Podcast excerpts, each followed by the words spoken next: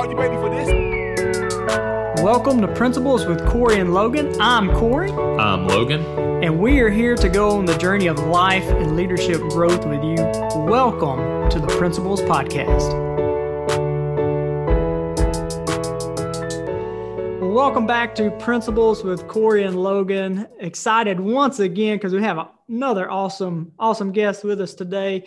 Uh, someone I've really gotten to know over the last, I guess, a little over a year now, and um, I, I, consider him a, a, friend, someone I have I hold in high esteem just because of the integrity, but also intelligence, and reminds me a lot of Logan too. Uh, uh, high integrity, high intelligence, and just doing a lot of big things. So, Ty Crane, welcome to the podcast, man. Thank you guys for having me. Yeah. Well, Ty, so uh, we'd like to kick it off with a first question. It's called Principles with Corey and Logan. So, for you, what are some of your core values or some of the principles you try to live out? Um, well, both of you guys uh, know we're, we're all in a, a, Bible study group together. So, faith is one of my core principles. Um, you know, can't do anything without God, and I firmly believe that. Uh, family is another core principle. Um, I was blessed to grow up in an incredible family. Uh, mom and dad were very active in my life. My grandparents were very active and uh, kept us in church, kept us uh, acting right. And now I've got a wife uh, who's a true blessing from God and uh, two little kids, a three and a half year old daughter who looks just like her mom, acts just like my brother. Uh, we'll talk about that at another time. and then a six month old son um, who's just the happiest baby uh, that I could ever, ever ask for. So faith and family and uh, then hard work. Um, I, have grown up in this construction business. Uh, my great grandfather started it. Uh, my grandfather and his brother grew it from there. My father came into the business, and now me and my brother are both here. Um, but from from the time I was about five years old, I started flying to job sites with my grandfather, and there weren't a lot of laws regulating a five-year-old getting on the job site at that point. But I can remember walking through the mud, my grandfather in uh, Sunday shoes, and uh, him jumping up on a scaffold, showing a guy how to do something on the job site, and he was, you know, the the president of the company. Um, but that just instilled in me that uh, you know you're not above hard work and you're not you know position isn't uh, something that you're given you have to earn it and so just uh, experiencing that at a young age and then just being pressed to live my life that way by my family uh, my entire life that's just kind of what what's made me the type of person i am now that's awesome, man. So your grandfather started your your company. Dad took over and now you and your brother are there too. Yeah. Well, actually FL is my great grandfather started. We're fourth generation now. Oh wow. Um, but they started small and uh, I can't imagine what he would think knowing, you know, the size of the company that it is now. But my grandfather and his brother and my dad were the three owners when FL Crane started really expanding and, and growing. So those are the three we can credit with that. Yeah. So he just curious, he, he kind of started up as a one man kind of thing and crew. He did. Coming out of the depression, there weren't a lot of jobs. Um, I think we're founded in 46, 47, something like that. So just kind of uh, people starting to get back to work. He had a lot of family that needed jobs, and uh, he pretty much started pouring concretes for house slabs and small stuff like that, doing some plaster work, and uh, just got family members, cousins, nephews, folks like that to come work for him. And uh, my grandfather's brother, he, he was a little older and went to college and came back and kind of started the estimating side of things for him. And my grandfather was a hands on in the field type guy. So he started running crews. And uh, that that's kind of how the company was founded. Wow. That's awesome. And now, kind of, if you don't mind, give a little plug for what you guys do now. I mean, you guys are all over the kind of the southeast. Um, how many team members do you have, and what's kind of your focus right now? Yeah, so we've got Uh, just under 500 employees right now. Um, we have offices from Austin, Texas to Melbourne, Florida, uh, up into Nashville, Memphis, all over Mississippi and Alabama. And uh, we, we just planted the Melbourne, Florida office. We are really excited to get in that market. As Florida's booming, and uh, there's a lot of work work going on. Um, just really good markets there. Austin's another really really good market. We've been there for years. That was our second office that we planted. Um, but we uh, we are a drywall company first, uh, drywall and metal panels. So the metal studs you see people framing commercial buildings with, we don't do any residential, no wood. So the, the metal buildings, metal metal studs, uh, drywall, exterior finishes where you get like an EIFS on the exterior of a building, kind of looks like stucco or something.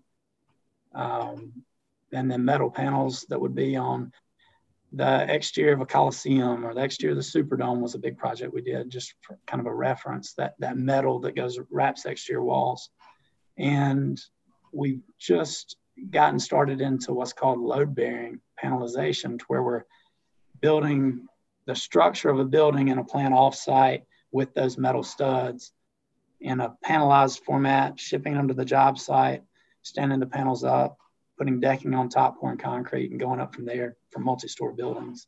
And that's what I'm truly passionate about because it's uh, it's hard. It's a little more challenging than uh, say hanging drywall or something, to where it's it's not as much of a commodity as some of our other scopes. So we're doing some stuff that really um, takes a lot of technology, takes a, a, really good tech team, which we've built um, a lot of engineering. We've got some great engineers that we work with. And um, kind of, it's kind of perfect for the Southeast. So our market, when you think about buildings that you see in Mississippi, Alabama, uh, even Texas, they're, they go out, not up. If you think about it, there's not a lot of high rise in in the states that we work in aside from some condos and stuff that you see on the coast, which are, are built different than this load bearing. Um, but load bearing fits our market really well because you can go one to 10 stories pretty easily and economically versus steel or concrete.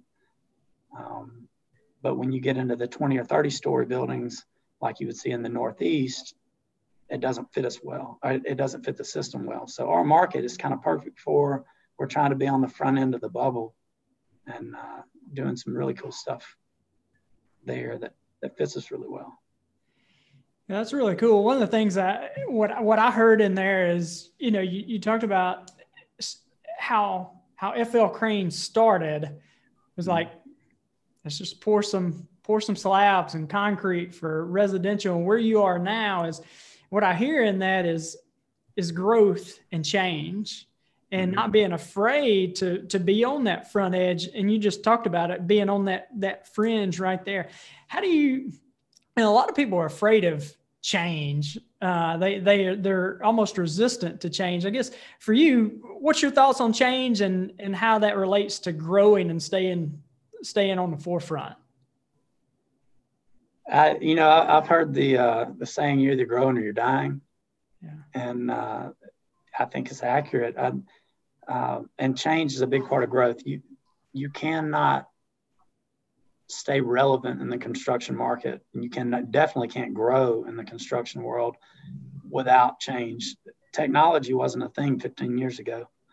Uh, now every project is run through technology, and the unwillingness to get on board is kind of like Blockbuster versus Netflix, where you know they didn't want to change. Well, now Netflix is is the billion worth billions and, and blockbusters no longer. Um, that's the way I see it in construction too. There are still some good companies that haven't ad- adapted technology, but they're dying out. Um, they are going to residential to where you don't need as small residential, large residential actually needs some technology as well. Um, but the unwillingness to change just kind of pushes you down further down the food chain. And so uh, I think it's, it's a necessity and it doesn't come easy. Um, we've got guys that you know, I've always I've done it this way for 30 years. Why would I change? And five years ago, that was a, a very hot topic. It, was something that we fought a lot, and we put some really good people in really good spots on the team. Uh, got the right people on the bus, if you will, and changes a little bit easier for everyone to accept now. We've kind of earned some trust there and shown them that if you make this change, it makes your life easier or it allows us to do this. The the offsite panelization with the, the load bearing stuff I was talking about a minute ago, very there's a lot of skepticism there. There there were some skeptics and we did one project and then the guy that actually installed the stuff was like, I don't want to do anything else. I want to do this only for y'all. The next project with a different guy, same same concept. He wants to do nothing but load bearing panelization, and he wants to be the guy that runs it. And so the more of these we do, the more we have people internally who are bragging about it and love it and don't want to do anything else to where I'm hoping that in the long term it shifts our company focus to to that side to where we're you know our, our guys want to do it they're happy to do it and we're good at it. So we'll be the load bearing authority in the southeast is what my hope is for the next five years. How do you how do you balance the being on the cutting edge and innovating and being in those emerging markets with the risk of hey this is uncharted territory. Nobody's done this before. The research and development that, that comes with it the building a brand to be that leader in that space how do you guys kind of go through that process of those trade-offs and, and which trails to blaze and which ones hey, we may not want to be the first mover in this one? Yeah, well, so load bearing panelization's been going on for 30 years.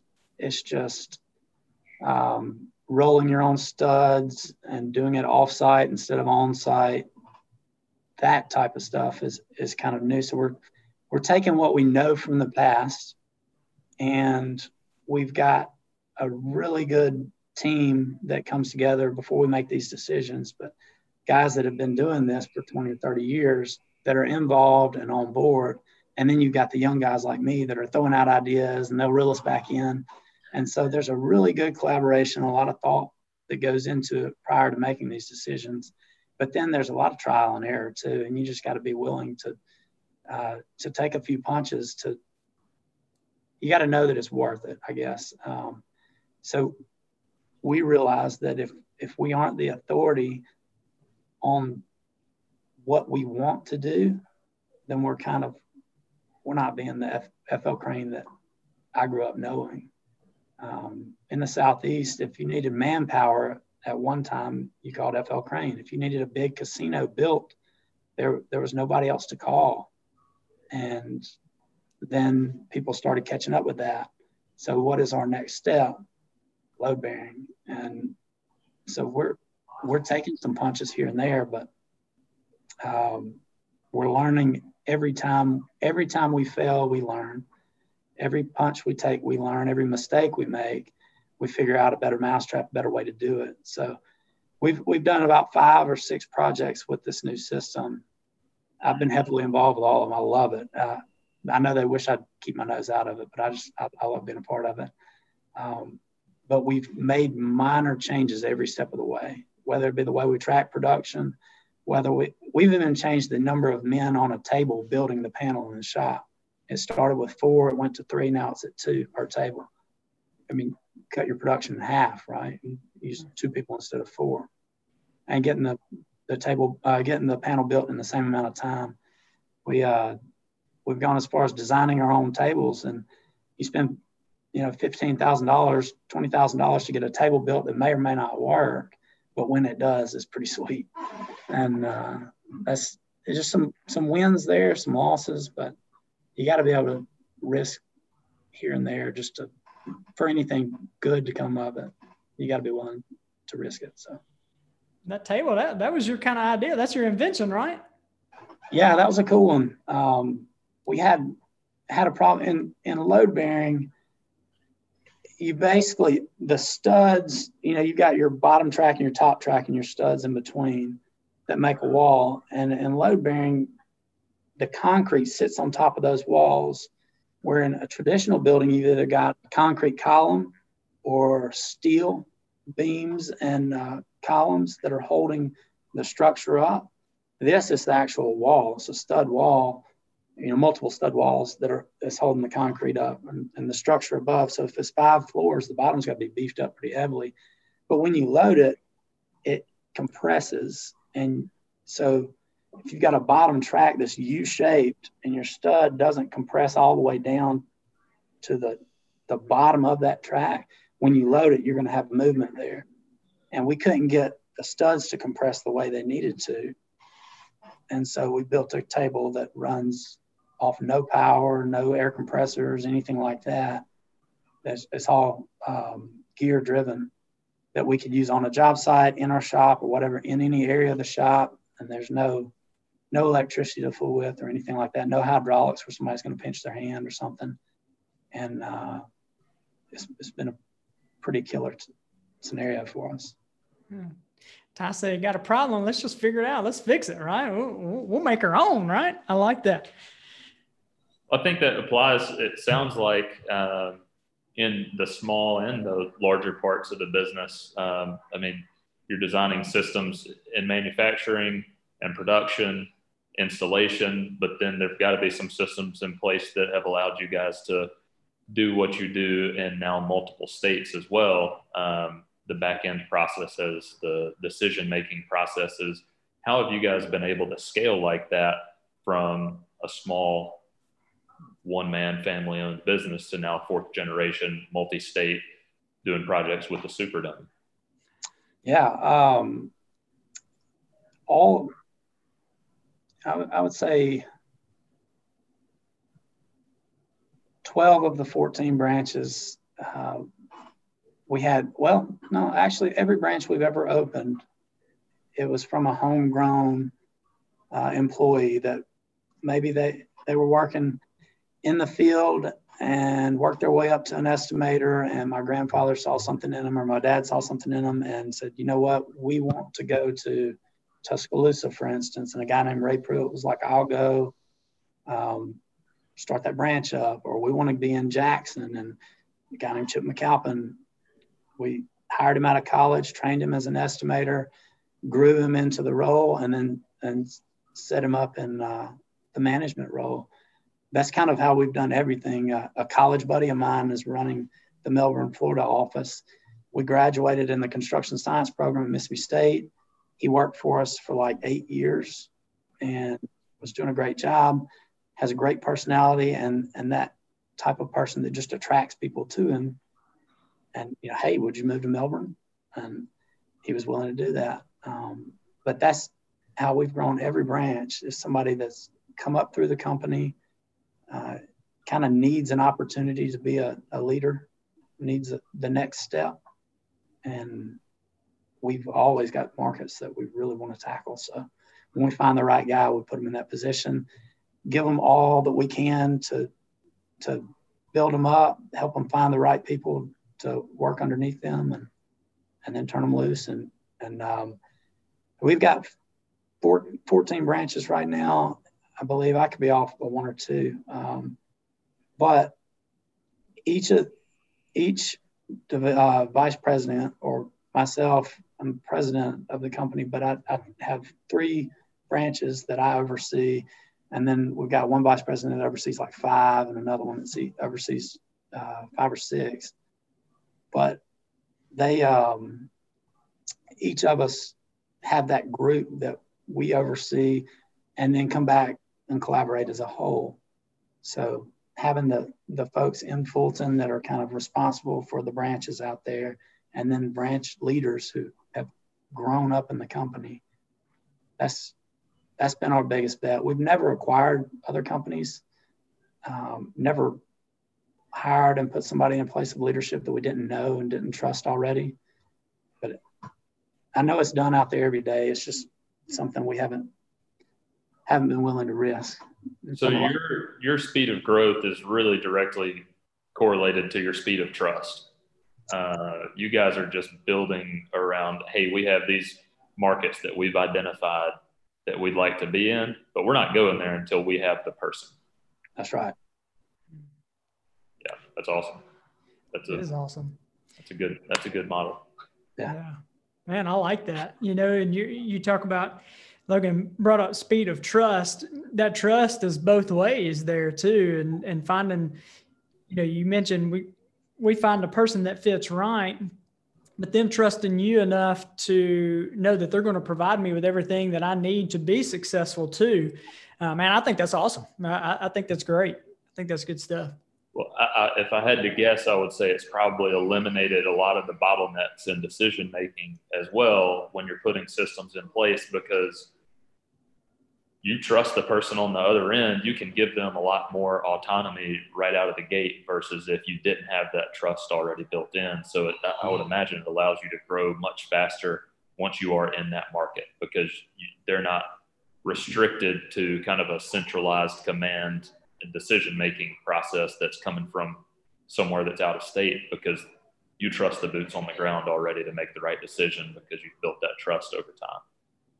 Yeah.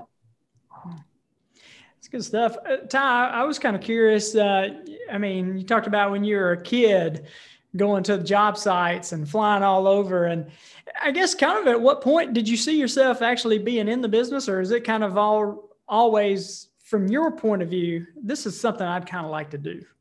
Yeah. Uh, the business has been in me, I guess. Uh, I didn't have a choice. I, am the oldest grandchild. Um, I grew up in it all the guys joke that they remember me running up and down the halls when I was like three years old, and, uh, stealing gum out of people's uh, desk drawers and stuff like that. But uh, I grew up here. My grandfather made uh, made sure that anytime we traveled, I, I, I always wanted to hang out in the pilot's lounge. You know, five year old kid, you'd rather watch TV than go to a job site. That was never an option. I'd ask him every time, but it was never an option. Um, so I grew up with it and always loved seeing stuff come from nothing. So, you know, you walk on a job site one month and they've just got some some stud walls stood up. And then the next time you come back, you know, six months later, my grandfather would take me and when they're putting floors in and the, the building's complete. Um, that just seeing something come from nothing and driving down the road and my dad be like, yeah, we built that, you know, uh, that was always really it was just fascinating to me. And i saw the the pride that they had in what they did and just kind of always knew this is where i would end up. Yeah. So when you when you transitioned out of college and actually came on board where, where did you start at? Um, the year i graduated uh, was the year that the tornado hit smithville and just devastated the town of Smithville. It was also right on the back end of probably the worst two years in our company history from the recession. So in construction, you're really about 18 to 24 months behind any recession in the economy because the work that you're currently doing or when a recession hits, that work's already been funded. But it's the work that hasn't been funded yet that kind of trickles out and the work that's not already designed. So 2010, 2011 was horrible for construction in general. Everybody in construction struggled. And the tornado hit in Smithville. They didn't really have a place for me out of college at FL Crane. And so I, I came to FL Crane for three or four months. And then we got involved with the Smithville um, rehabilitation of the city, actually, and, and brought a company out of Texas in that kind of does that. They, they're program managers for disaster relief, and they hired me for a year. So I, I left FL Crane to go there. Uh, not, I mean, it was just basically a direction my, from my dad, like, hey, we don't really have a spot for you anyways. You need to go work for them while there's an opportunity to learn something outside of the company. So I worked for them, learned a, a ton from that side of it. It's basically the owner's representative. So we work directly for the town. We're in meetings with OSHA or with uh, FEMA and MEMA every day, trying to uh, get funds for all the different uh, city entities that we're working for. We would hire the architect and then help uh, on bid day, select the GC. So um, I got basically a couple le- levels up from where we work and the world we live in, just to kind of see how that realm of thing works. And 2012, I believe, I came back to FL Crane. Um, and this is, I, I kind of skipped over the start with FL Crane. Uh, the year I turned 18, I worked in the field every summer. Uh, just every trade we had, I had to learn, you know, do one summer of each trade all the way through, all the way through school. I got one break. I, uh, I broke my leg one summer, so I got to sit in the office and learn to estimate. But they couldn't use me out in the field. But, um, but other than that, um, so learn the trades in the field, get to know the guys in the field, and then out of college, I came in and and did the year with Broaddus, and then came back to FL Crane, estimated for three years. Um, when I was awarded a project, I would manage it, so I got the project management side as well, and then moved into an operation officer type role, and I guess I was in that role until last year, um, or until November 2019 when I took on president. But, um, the operation role is basically trying to improve. I, I took it as like let's improve all of our processes because we've had some some good times in the past, and you like get real relaxed when things are going well and you kind of let the processes drop off. People forget them or they don't train the new guys on the processes. So we kind of just revamped all that and, and really looked at the way we do things, why we do things that way. Should we change it? Had a ton of change.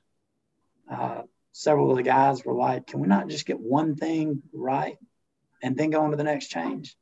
So uh, I, I, was throwing a lot at them, um, but everybody got on board and we made some uh, great improvements, and it's really been paying off during the good times when when everybody in construction is making money. Well, we're we're making extra because we're doing things right, and then when the bad times hit, we'll know our cost. We know, you know exactly what we can get away with as far as dropping our margins uh, to be successful, low bidder on work, and still make a, a okay profit that we can keep the doors open and and make it through the, the difficult times. So um, that that was my focus, has been my focus for the past six years now.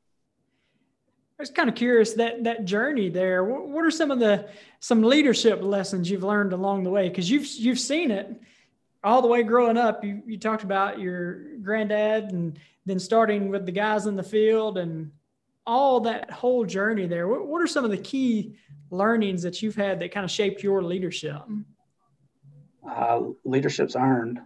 Uh. Um, so it's not a title, it's not a position. Um, my grandfather, he he would work in the field even when he was, you know, running the company, leading the company, uh, and they respect him for it. And all my life, I've I've always heard all the guys in the field, they'll run through a brick wall for Johnny Crane. They'll do anything for Johnny Crane. And, you know, you, you ask why you, you learn why he earned it. He earned that respect. And working in the field out of uh, 18 years old, you know, just right out of high school, all through college, they gave me crap, like just trying to pick at me because I was the grandchild, you know, the uh, a kid with the silver spoon, you know, and so I always had to work. Just, I mean, I had to give 110%, or they would not respect me whatsoever. So, uh, by the end of the summer, though, that crew liked me, they respected me, and they they knew that whenever I went on to other things, that um, I had their best interest at heart, and I wasn't, you know, I was going to work hard for them to make sure that uh, our company is headed in the right direction. And uh, I, mean, just just knowing that I've got to put out an extra effort and be willing to sacrifice personally for the gain of the whole. the gain of, of the good of the whole company. Um, and uh, Simon Sinek, he, he wrote a book, Leaders Eat Last. And I love that book and I've taken so much away from that. Um, I've read it multiple times actually, just, uh, just the, the concepts in there of, of being willing to, to sacrifice for the greater good, but also um, if you are perceived as that leader, you have to go fight the fight. Uh, you, know, when when the group needs protection, uh, when when the bad's coming, when Corona, COVID hits, you have to be out at the forefront of that, letting everybody know that it's going to be okay and that you got them. You're not going to send them home where they can't feed their families. They're not going to get furloughed from our company. Stuff like that that they respect and they when when they hear it from you and you can see it in their eyes that they believe it, then you know you've got them. They're they're willing to follow you. You're their leader, and uh, I mean that that was a big deal. We we weren't going to let anybody go without during this whole deal. So, and luckily we didn't have to. The construction industry stayed hot, and we've got probably uh, a downturn for construction it's possible late 21 where it'll be slower but that's why we've opened up new offices and that's why we've um, just started chasing new areas of work we, we used to not chase load bearing we've expanded our metal panel operation to where we're chasing a lot more and doing double what we would have done in the past so that we've got places to put people but so that we've also got markets that are hot like florida and texas that will they'll be hot even during a recession. So um, we've, we've thought strategically into the future to make sure that our people feel protected, know they're protected, and and um, yeah.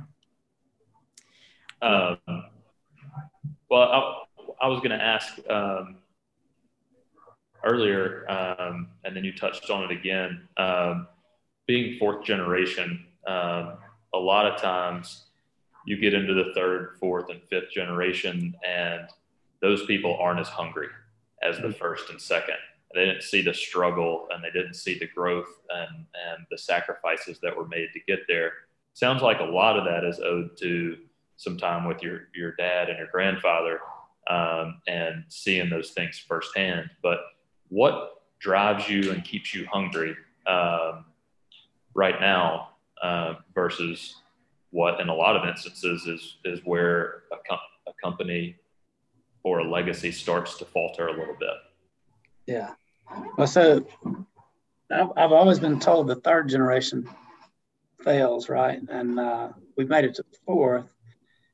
Um, but I, I think uh, to I, I, get to the end of the question in just a second, but I, I think the reason that so many fail is that um, one, you've got the grandchildren that want to live the lifestyle of the grandfather and everybody wants to feed from the company but nobody's willing to do the work. And the comp i mean you think about it like a, a grandfather has two or three kids and they have two or three kids. Now you got eight grandchildren wanting to feed off of the same company that the one started and fed off of. So now you need to be eight times bigger um, or or even larger than that if you, because of all the other family instances. So I think the unwillingness to change and the wanting to do exactly what my grandfather did and not uh, not have new things coming into the business, not being willing to branch out.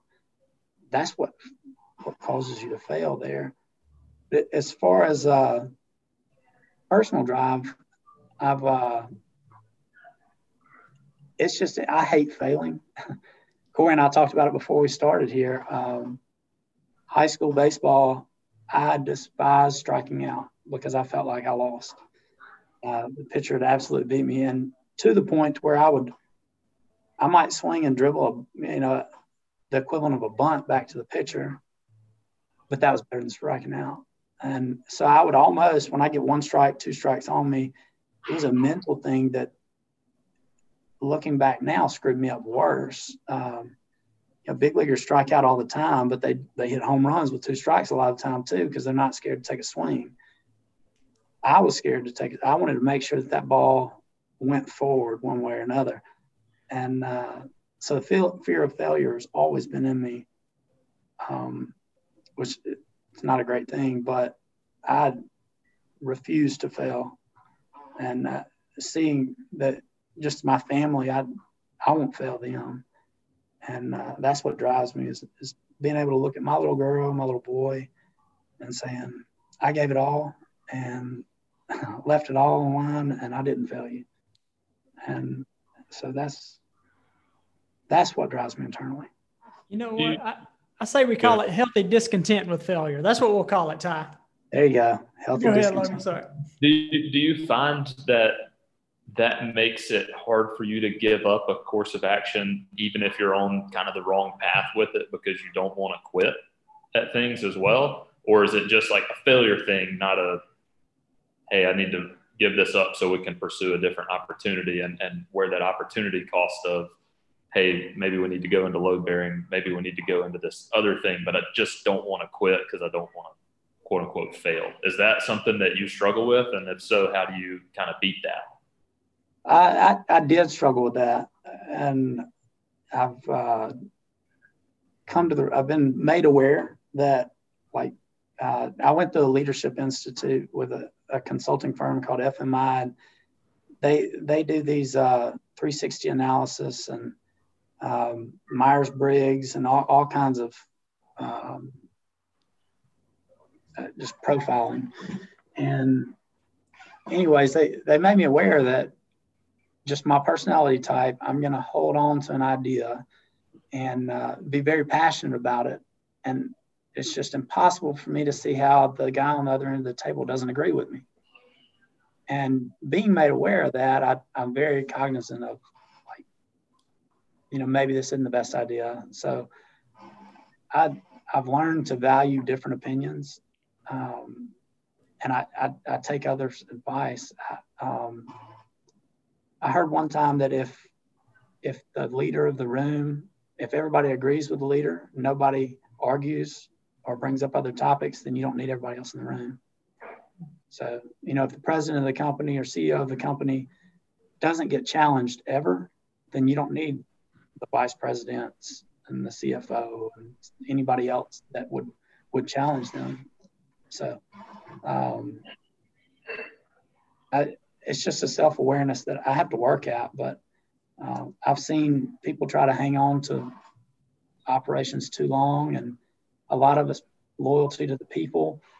But what I try to do, I never want anyone to ever lose a job at FL Crane. You know, if they quit, that's one thing, but I would never want to have to tell somebody that, hey, we don't have a spot for you anymore. So we always look at a transition into something that's better suited for us if it's not working.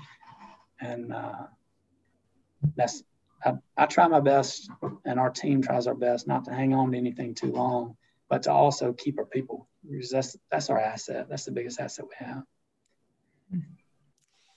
Well, Ty, I know we're right up against the time there. Want to we want to end with a little bit of rapid fire, real quick, okay? so just a just a couple of rapid fire. I've got about two or three, and then Logan's got the the big one there that's always uh awesome. so, all right. Um, what book you reading right now, Ty? Hmm? Uh, it's a book called Traction. Traction. Yeah. Okay. I, I, just cracked it open, um, but it, it's really good so far. Okay. What what what uh, what's the latest lesson that you've learned? Most recent lesson. Hmm. Um, shoot, that's a tough one. it could be family related. It could be health or work or whatever. Yeah, you know, I don't.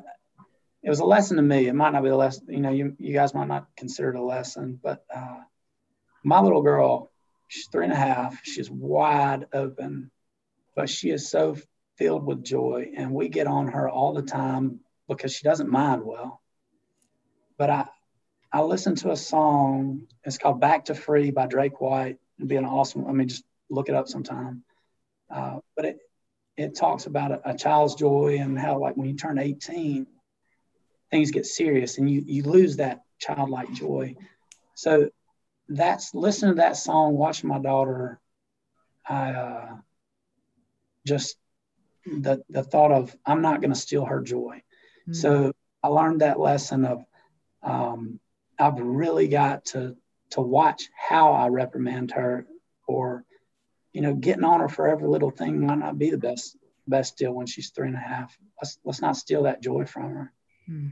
My wife and I have talked about that. That was a big one for me.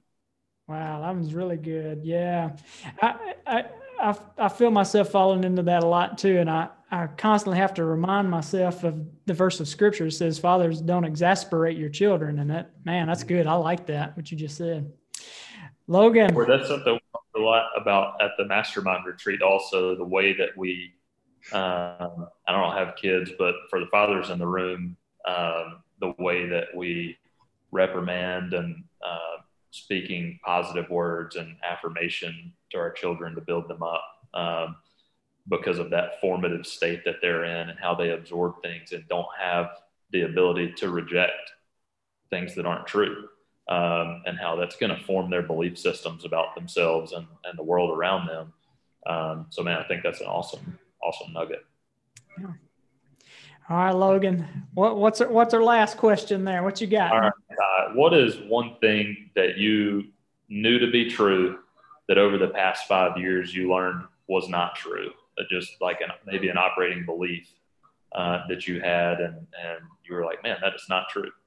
Um, for me, it was I thought that certain successful people like really had it figured out, and then you know you get further into things and you're like, man, there's really not a blueprint um, for success. We can put systems in place, but nobody had a, a, a blueprint for, for COVID. Um, there were a lot of, uh, like Warren Buffett says, you find out who's naked when the tide goes out. So, um, wh- what is something that you believe to be true that you found out in the last five years wasn't true and kind of opened your mind? Uh, failure uh, so I believed that failure was a bad thing. I, I truly like that was what I was most afraid of was failing in any way, even small stuff. But you learn so much through failure, and the more books I read, the more podcasts I listen to, the more experiences I have in life, you learn so much from failure that failure can be a good thing. Failure is a, a positive thing. So um, that that's the one thing that that comes to mind when you ask that question over the past five years. And I think a lot of that has to do with just growing up a little bit. Um, you know, at, at 25, failing when you're uh, you don't really have much money left in the bank, and you know, one failure could could kind of wipe you out. Whereas you know, being mid 30s and and hearing that, uh, you're, you're willing to to fail and learn from it. So yeah, it's believable now. It wasn't believable then, I guess. Has that removed uh, a level of stress uh, from your life a little bit? Kind of letting go of that. Yeah, it does a ton. That's awesome. Ty, man, really, really appreciate your time. You added a ton of value. Let me ask you this. So if someone wanted to reach out to you, uh, maybe, maybe somebody listening and uh, they're in that industry and they want to come out and reach out to you and your company and see what you may be able to do for them, how do they uh, find out more about you and what you and your business are doing? Yeah, um, we, uh, we're on all social media platforms, uh, FL Crane and Sons. Um, I d- I don't know the specific taglines, but if you search FL Crane Sons, it, it pops up or flcrane.com. Uh, we've got a new mo- uh, new video of uh, one of the big load bearing projects we're doing uh, in Tuscaloosa, actually. So it'll be hitting all of our social media platforms really soon. It'd be great for people to see that, kind of get an idea of exactly what we do. Awesome. Awesome. Well, guys, uh, really appreciate you taking a listen to this episode of Principles with Corey and Logan. Make sure to subscribe and share this with a friend. Subscribe so you can make uh, you can uh, stay up to date with any of the new episodes. We appreciate you guys. You have a great day and God bless. Thanks so much for spending your time with us today. As you go about your day, remember to ask yourself as a parent, child, sibling, business owner, customer, boss, teammate, would you recommend yourself, audit yourself, and change your life? Hey guys, and if you enjoyed this podcast, uh, take a moment, please subscribe, give us a rate and review on your listening platform. And hey, we value your feedback and it helps others find us. Are you ready for this?